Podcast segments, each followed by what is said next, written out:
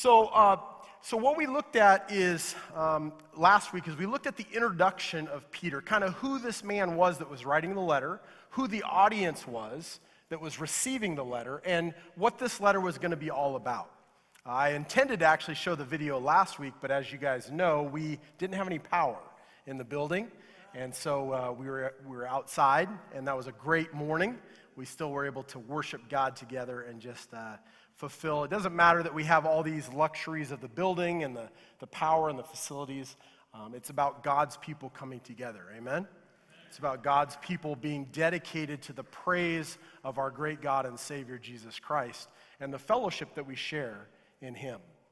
And so, uh, what we learn here in First, Second Peter, I'm sorry, I don't know if I've been saying First Peter, Second Peter chapter one, is that God wants growth in the lives of his followers. He wants growth.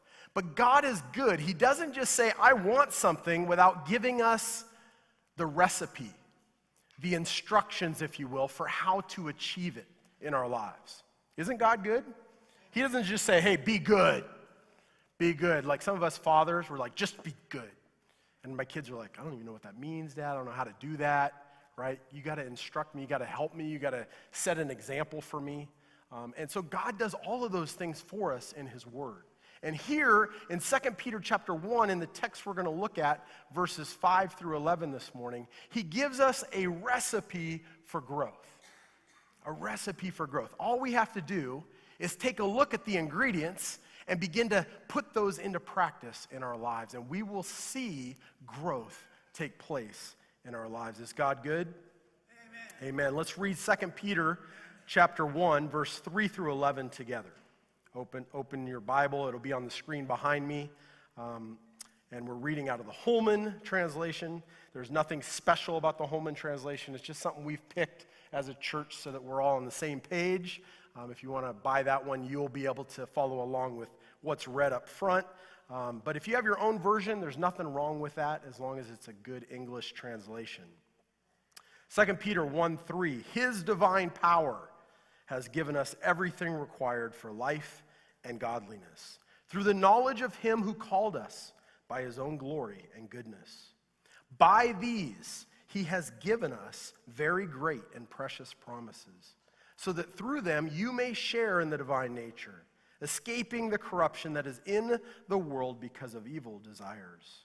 For this very reason, make every effort to supplement your faith with goodness goodness with knowledge, knowledge with self control, self control with endurance, endurance with godliness, godliness with brotherly affection, and brotherly affection with love. For if these qualities are yours and are increasing, they will keep you from being useless or unfruitful in the knowledge of our Lord Jesus Christ. The person who lacks these things is blind and short sighted and has forgotten the cleansing from his past sins. Therefore, brothers, make every effort to confirm your calling and election. Because if you do these things, you will never stumble. For in this way, entry into the eternal kingdom of our Lord and Savior, Jesus Christ, will be richly supplied to you. Amen? Amen. Amen. The words of of the Apostle Peter to the church, just months maybe before he was going to meet his end, and um, without denying his Lord and Savior, was willing to face death. And uh, what a beautiful uh, letter that we've received from Peter, and what a beautiful words that, that the Holy Spirit inspired Peter to write to the church. And now we're going to take a little deep dive into these words and see what God has for us here this morning. Amen? Amen. First of all, I want to I want to note that these these uh, words from 5 through 11, uh, verses 5 through 11, are kind of divided into three little sections. First section is the virtues themselves, verses 5 through 7. We're going to examine each one of those characteristics, those seven attributes, if you will, um, that we need to have in our lives if we're going to be fruitful. Secondly, uh, verses 8 and 9 talk about the importance of possessing and growing in each of them in our lives. And then finally, in, in verses 10 and 11, what is the ultimate reward or assurance that we receive if we have them present in our lives. This is kind of the breakdown that we're going to look at this morning. Notice, too, that uh, in, in verses 3 and 4, who is the subject of the sentence? For those of you guys who are English scholars, who is the subject? It says, His divine power has given us everything we need. Who's the subject that's in view? It's God, right? But in verses 5 and following, the subject changes from God to who? It says that we are to make every effort to put into these, these qualities into practice in our lives, right? So the subject changes from God to us. We are the subject of these verses. We are the ones that need to be uh, implementing or working in, in these characteristics that God has provided us. You know, um, in verses 5 through 7, there is a Greek literary device that is used uh, to um, that Peter uses to describe these seven attributes. I want to talk just briefly about this so that you can understand it. It's called a sorites. A sorites. Anybody familiar with the sorites of ancient Greek literature? Yeah, I didn't think so. So I, I, had to study that this week and understand what is Peter doing and why is, why is this particular literary device chosen to be able to encapsulate these thoughts? What is the point of it? And this is kind of what the, the literary device does it, it starts with a word, and then it begins a chain of words that are repeated within, the, within this uh, literary device, and then it concludes with a single word. What is the first word of, of, of the attributes listed in, in verses 5 through 7? Faith.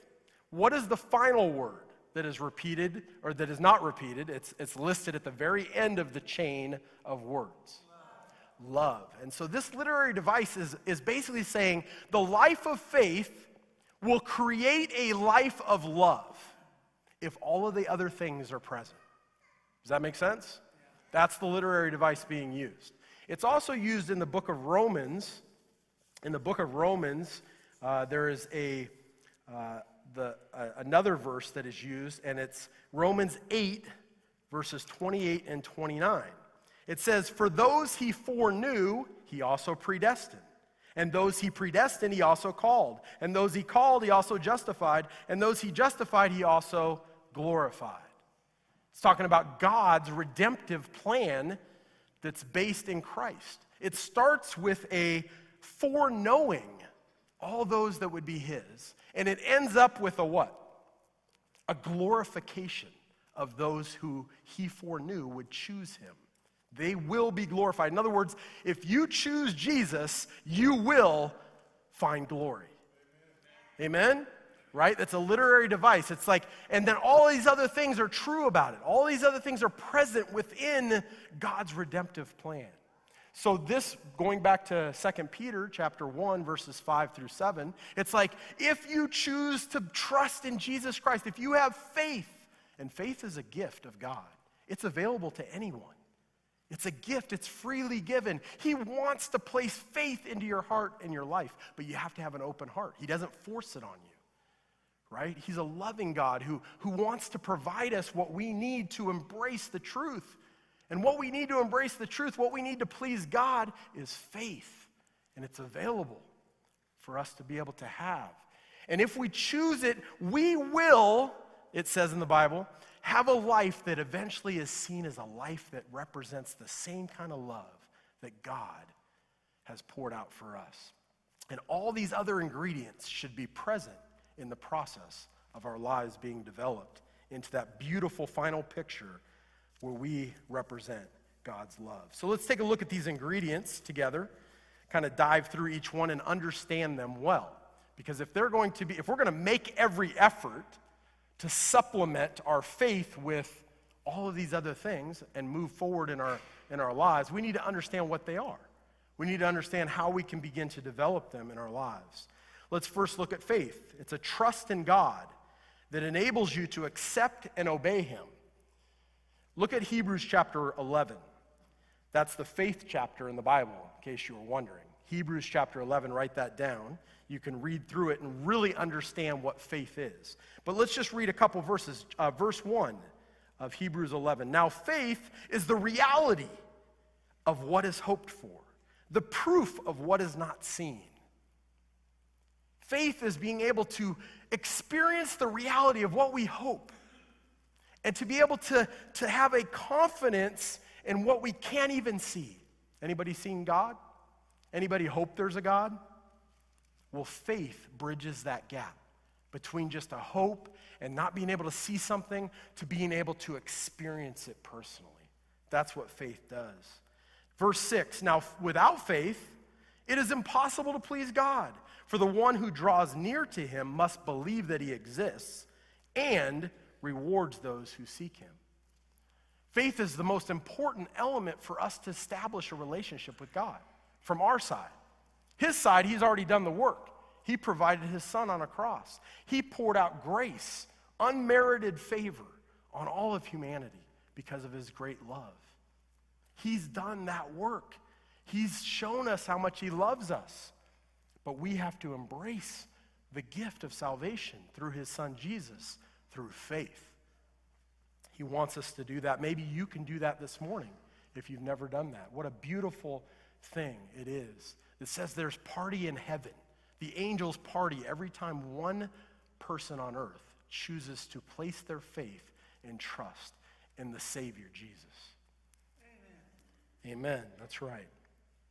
So, faith is the thing that both helps us trust that God is real and helps us to then accept Him and obey Him, but it also helps us live out faithfulness to Him in everyday life. We are to add or supplement our faith with what? With goodness. Goodness. What is goodness? Hopefully, you guys know, but it's a virtue, right? It's moral excellence, committed to fulfill God's very purpose in your life. Philippians chapter 4, verse 8 says this Finally, brothers, whatever is true, whatever is honorable, whatever is just, whatever is pure, whatever is lovely, whatever is commendable. If there is any moral excellence, there's the word that's used in James. If there's any moral excellence, if there's any goodness, and if there is any praise, dwell on these things, the Apostle Paul says. You know, this, uh, this word was used um, in ancient Greek by the philosophers that it meant excellence. It meant something fulfilling what it was designed to be. Think about that. Something fulfilling what it was created to do and to be. That was the, the word that's used here in 2 Peter for goodness. I have an ice maker at home. This ice maker is a bad ice maker. I, I, I almost want to curse this ice maker because every time we want to go make ice, it seems like this is my third one that I've bought, by the way. I've tried different, yeah, it's a mess, right? But an ice maker is created to do what? Make ice. So when it doesn't make ice, it becomes very frustrating. It's worthless, it's useless. It's just a big piece of weighted material on my countertop, right? Because it's not fulfilling what it was created to, to be. And so we, we think, what a useless piece of junk right? We don't call it excellent and good anymore. No, we throw it in the trash. You know, this is the word that Peter is using here to describe what a Christian should look like. The Christian should be excellent, should be virtuous, should be good, should be fulfilling the purpose that God created us to fulfill on this planet in representing Him and looking more like Him. We are to add or to supplement our goodness with knowledge. What is knowledge? Knowledge is a genuine, rich experience with God that helps you discern His will in life. A genuine, rich experience with God that helps you discern His will in life. Romans chapter 12, Paul writes these words Therefore, brothers, by the mercies of God, I urge you to present your bodies as a living sacrifice, holy and pleasing to God. This is your spiritual worship. And do not be conformed to this age, but be transformed by the renewing of your mind. The renewing of your mind, so that you may discern what is the good, pleasing, and perfect will of God. How do we renew our mind? We focus on learning who God is and what He wants for our lives. That's knowledge. That's knowledge. When I was a little kid, we had a, a stove, a wood burning stove that was in the middle of our living room. And it was an open corner where, when it was hot, you could, you could go up and touch it. And as a little kid, I remember having the warning of my dad saying, Don't touch the hot stove, little guy. You're going to get burned. And I knew it on some sort of intellectual level that my dad doesn't want me to touch that. I guess it's kind of a bad thing. But until I reached out and I touched the hot stove for myself, and for the very first time, I experienced the burn on my fingers and the pain that came with that. Now I knew something for real in a way that I didn't know it before. This is what the word is describing. It's talking about not just a head knowledge, but an experiential knowledge of God.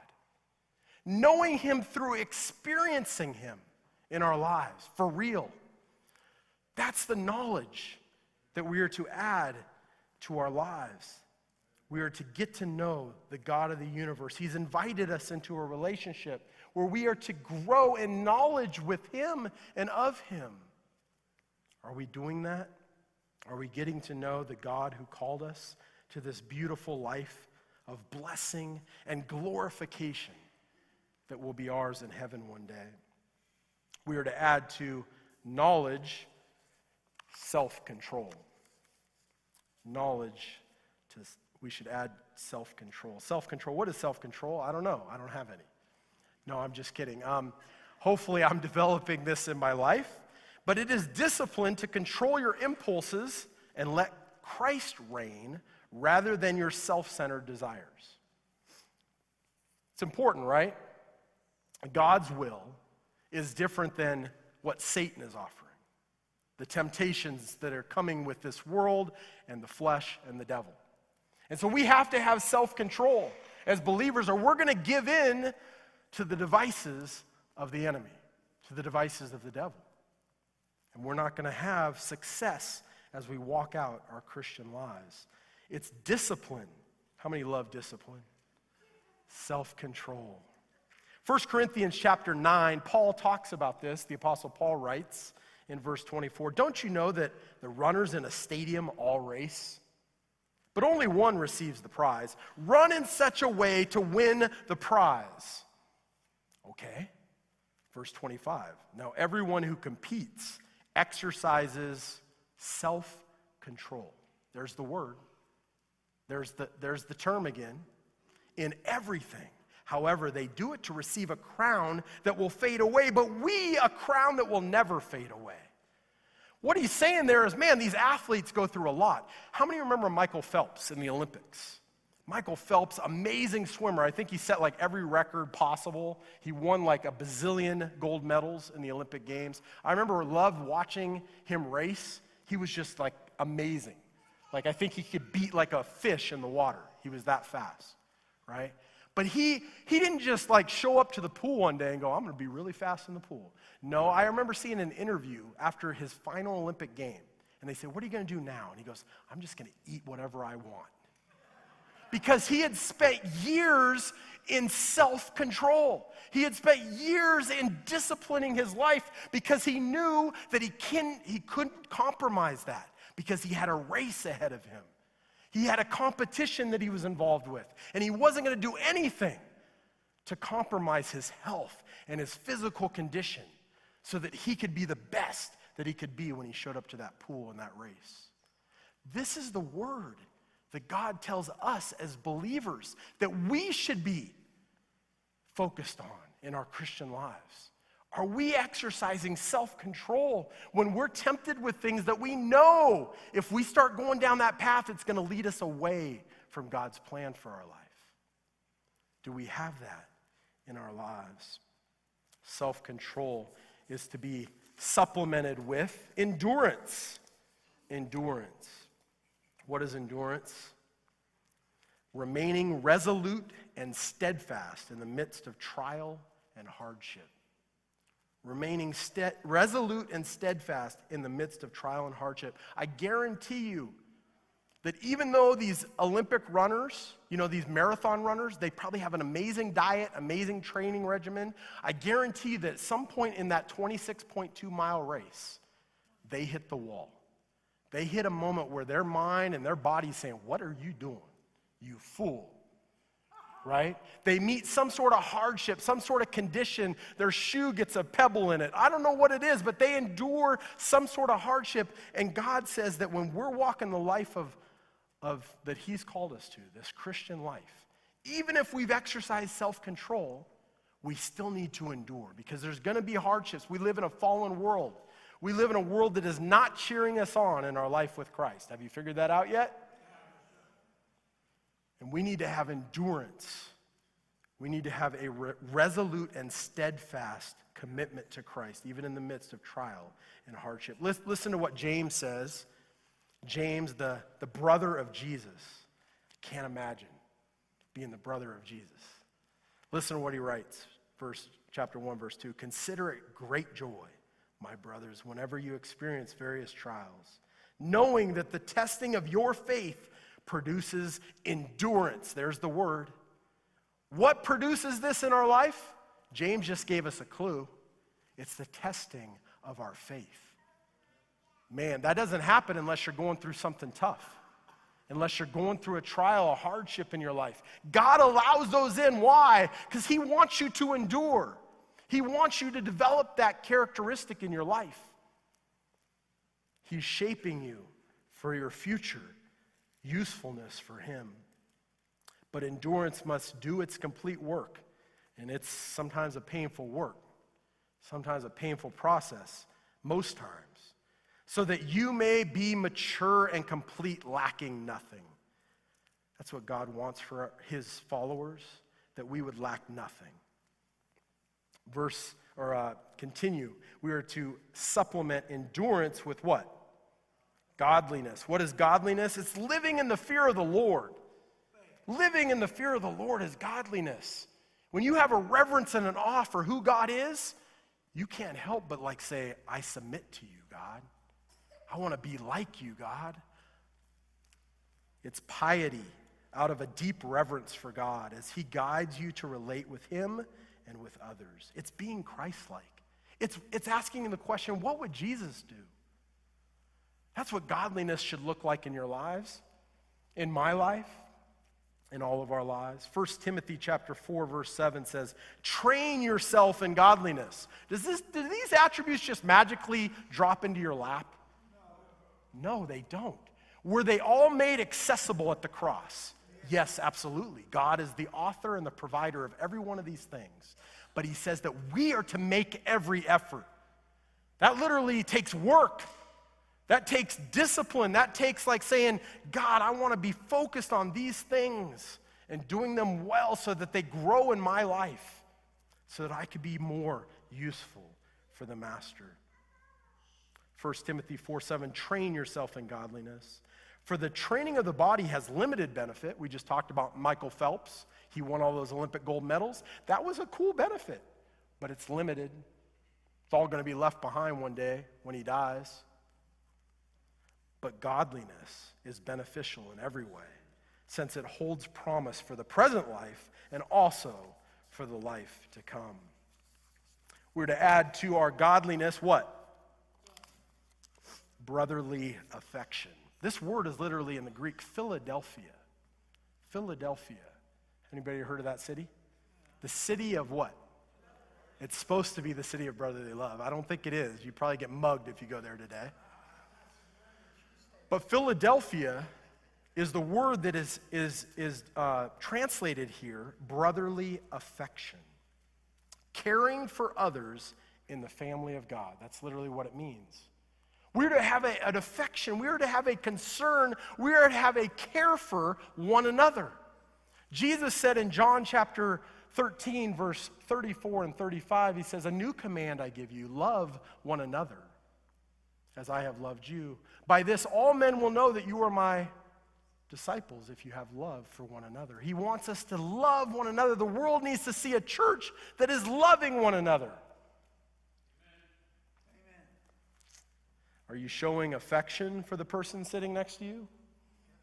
In a genuine way? For the person sitting across, I probably should say that, because everybody that sits in the same section likes each other, right? Right? It's just, can you love the people in the other section? Right? That's the real challenge. Oh man, I gotta love those teenagers over there in that section. Teenagers are over there. I gotta love all those old people over there in that other section. I wasn't talking about your section, by the way, if you we're to show Romans chapter 12, verse 10. Show family affection. That's the same Greek word, Philadelphia. Romans chapter 12, verse 10. Show family affection to one another with brotherly love. Outdo one another in showing honor. What if we had a competition? Who can show the most brotherly love? That's basically what Paul is challenging the church to do. Outdo one another with acts of love and goodness within the church. That's what we should be focused on. And this all results. We're to supplement brotherly love with what? What comes last on the list? Love. This love is agape. This love is unconditional, sacrificial, Christ like love. It's the highest virtue of all. The highest virtue of all. God demonstrated his love in for us in this. While we were still sinners, Christ died for us. That's agape love. It's sacrificial. It, it even is willing to go and, and, and, and, and think well of its enemy, to do well to its enemy. Boy, it's a challenge, right? To look like Christ, to be people of love, because it's a lot easier to start hating. It's a lot easier. I hate what that mm, governor is doing. I hate, the, right? My neighbor, whoever it is that's just a thorn in your side. It's a lot easier to hate. But God has called us to love. 1 Corinthians chapter 13 verse 13 it says this, "Now these three remain: faith, hope, and love, but the greatest of these is love." The greatest of these is love. Now, I want to talk a little bit about love because love's been twisted. Love has been redefined in our society as if love is love and we all just can do whatever we want. That's not love. It's not what God says love is. Listen to 1 Corinthians 13 5. Love does not act improperly, is not selfish. Love finds no joy in unrighteousness are there a lot of unrighteous acts being done and called love? That ain't love, not according to Scripture. Love finds no joy in unrighteousness, but rejoices in the truth. Love is rooted in truth. Love is not just some sort of like feeling or some sort of license to do whatever we want. Don't be fooled, church. There's a lot of people out there in our world that are giving in to the devil and redefining what love is all about. Love even involves discipline. Hebrews 11:6 For the Lord disciplines the one he loves. Love involves discipline. That means like correcting you when you're off base. Right? If I if I love my children and they start doing stuff that's wrong, what do I do? I love them with a little paddle. Right? I love them with a little lecture or a little go to your room right? I love them with discipline. That's what love should have as a part of it. So don't think it's wrong to talk to people in this world and love them by pointing out some things that are truthful. And that's okay, but do it in a spirit of grace, in a spirit of love, in a spirit of reverence for God, that you're not their ultimate judge, God is. But we need to be people of love, and love involves speaking the truth. Love involves standing up for righteousness. That's what love involves. That's agape love. Verse 8 of 2 Peter For if these qualities are yours and are increasing, they will keep you from being useless or unfruitful in the knowledge of our Lord Jesus Christ. Right here, it's negative in the Greek. He chooses, for whatever reason, to write it as a negative. If you possess these things, you will be kept from being useless and unfruitful. I want to turn around to the positive just real quick so we can look at it. What is the, what's the opposite of useless? Useful, right? Who wants to be useful for Jesus? What's the difference between unfruitful or the opposite of unfruitful? Fruitful, right? Or productive. Who wants to be fruitful in their lives and productive for God's kingdom? How do we do it? We need these qualities to be ours and increasing in our lives. Now, here's the cool part you don't need to work on these one, uh, one by one at a time, right? It's not a list like first you got to do this, then you got to do that. That's not what it's being said here. It's basically a list of things that should all be being worked on at the same time in your life. I don't know if you guys have ever had uh, any kind of cookies or anything like that that are missing an ingredient or that don't have enough of something. How do they taste? Not so good, right? I've actually, I've actually enjoyed the opportunity to taste something that was missing sugar. I found out how valuable sugar is in the recipe list, right? It was nasty. It was nasty. I wanted to just, what, vomit it out, right? But I was in the presence of the person who had made it, so I had to be careful with my reaction. I'm like, yeah, this is really great stuff you got. You know, like you're just, that's what you feel like sometimes. But think about what God feels like. We've heard that verse that says, I'm tired of you being lukewarm. Whether you be hot or cold, right? I want to vomit you out. You're gross. You're missing what should be a part of your life. These things need to be, these are recipes for the believer that need to be present. And if we have them, we'll be useful and fruitful in the knowledge of the Lord Jesus Christ. The person who lacks these things, verse 9, 2 Peter 1 9, the person who lacks these things is blind and short sighted and has forgotten the cleansing from his past sins. Literally, it says they can't see the big picture. We've all been around people that are going a little blind right? They start stumbling around and they can cause damage and hurt to themselves and to others. That's the picture that's being painted here. God's saying, quit being like that. You're acting like a blind man. You're acting like you're, you're starting to stumble. You're nearsighted. You can't see where you're going. And you can't keep your eye on the big picture. And when you do that, you start hurting yourself and you start hurting those around you. Knock it off. Go back to being fruitful and productive. Have those qualities grow back in your life. How to enjoy a fruitful life. Number one, attach yourself and your life to the vine. That's John 15. You don't know Jesus, he's inviting you to place your faith in him. If you know him and you've been like kind of not being nourished, not being connected to Jesus like you should, get yourself back attached to the vine. You cannot bear fruit on your own. Number two, avoid idleness in the spiritual disciplines. It's very easy to just go, you know what? I don't need to pray anymore. It's not a big deal. What's prayer anyway? He already knows my thoughts. Prayer is for you, it's not for God. He knows that we need to continue to depend on Him and connect to Him, and He's invited and asked and provided a way for us to pray. So we need to do it because he knows that keeps us close to him and reliant on him. We need to apply the Bible, not just read it like five minutes, okay, I read my Bible, I'm good. It's not the point. The point is, are we applying? Are we studying? Are we seeking to understand the Word of God and then put it to practice in our lives? Number three, serve. God designed us to be useful and to serve in the body of Christ. Are you serving in a ministry? Are you putting your gifts into practice? Number four, worship. Do we worship Him in spirit and in truth throughout our day, not just once a week on Sunday? And number five, testify. Do you have a testimony of His grace in your life? Are you sharing it with others? And finally, appreciate the forgiveness God has given you. Never take His gift lightly. We wrap up this section of 2 Peter with these words in verse 10 and 11. Therefore, brothers, make every effort to confirm your calling and election, because if you do these things, you will never stumble. For in this way, entry into the eternal kingdom of our Lord and Savior, Jesus Christ, will be richly supplied to you. There are other sections of Scripture that describe the same thing. It's, it's a tension between the idea that we don't need to do anything in order to be saved. We just place our faith in what Jesus Christ has done for us. And that is a truth. That is an absolute truth. It's a free gift. There's nothing you can do to earn it. There's nothing you can do to get somehow closer to God. It only came through Jesus Christ.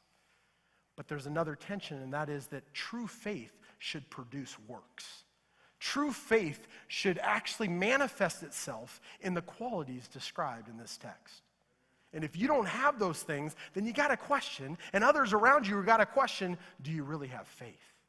Have you ever really trusted Jesus? Because one leads to the other. James chapter 2, verse 14 through 20. You can read it on your own. I don't have time this morning. He talks about the same thing. Paul talks about it in Philippians chapter 2, verses 12 and 13. Bottom line, it's not our profession of faith that guarantees we are saved. It is the progression in that faith that gives us that, that assurance. Does that make sense? The faith, as it begins to progress, it shows itself to be real. It shows itself to be actual, valid in our lives. And that provides great assurance into our lives and into the lives of people around us that we are going to receive a rich welcome into the kingdom of heaven. That's what God wants to give us. How many want to hear, well done, good and faithful servant? I certainly do. We're all going to stand before our Master, our Creator, our Savior. It's going to be a beautiful day for those of us who are in Christ, who have had our sins washed away by the blood of the Lamb. You can have that privilege. Don't stand before Him and be guilty of your sins. It's, it's not a good thing to fall in the hands of an angry God. That's what Scripture says. Make sure that your sins are going to be covered on that day. But greater than just having your sins covered and getting in by the skin of your teeth, right? You want to hear, well done, good and faithful servant from their, your master Jesus. That's what I long to hear. Well, we can do that if we put these things into practice in our life. As I close, I'm going to invite the worship team to come up. We're going to respond this morning with both worship of singing and praises to our God, but we're also going to respond in communion and remembering. You remember verse 9? You remember verse 9 in our text this morning? It says, The person who lacks these things is blind and short sighted and has forgotten the cleansing from his past sins. Church, let us not forget what Jesus has done for us. Let us keep that in full view and appreciate the gift of salvation. That's what communion's all about. As we come together on Sundays, most times we celebrate this moment. And if you know Jesus, this is your opportunity to say, Jesus, I remember what you did for me. Help me to not grow nearsighted and blind in my walk with you. You're invited to the table as the worship team begins this morning, and we respond by taking the bread that represents his body that was broken for us and we eat that bread in remembrance of him. We take the cup and we drink it because the cup represents the blood that was poured out for the forgiveness of our sins. And when we, when we drink that cup, we do so in remembrance of him. Maybe you need prayer this morning. Maybe you're like, man, God spoke to me, and I need to talk with somebody. There are prayer warriors, there are prayer team members in the back of the auditorium just waiting to pray with you would love the privilege to be able to just hear what's on your heart. And if you don't have the words yourself, they're willing to pray on your behalf.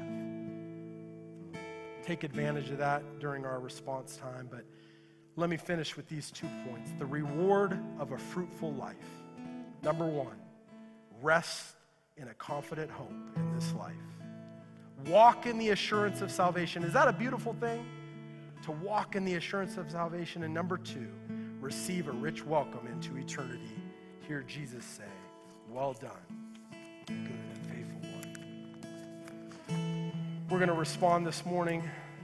I want to invite you guys to just take a moment, reflect on these words that were spoken from God's word this morning. And as we sing these songs and as we take part in communion, let's be serious about what we're going to be when we leave these doors this morning. Amen. Amen. Thank you this morning.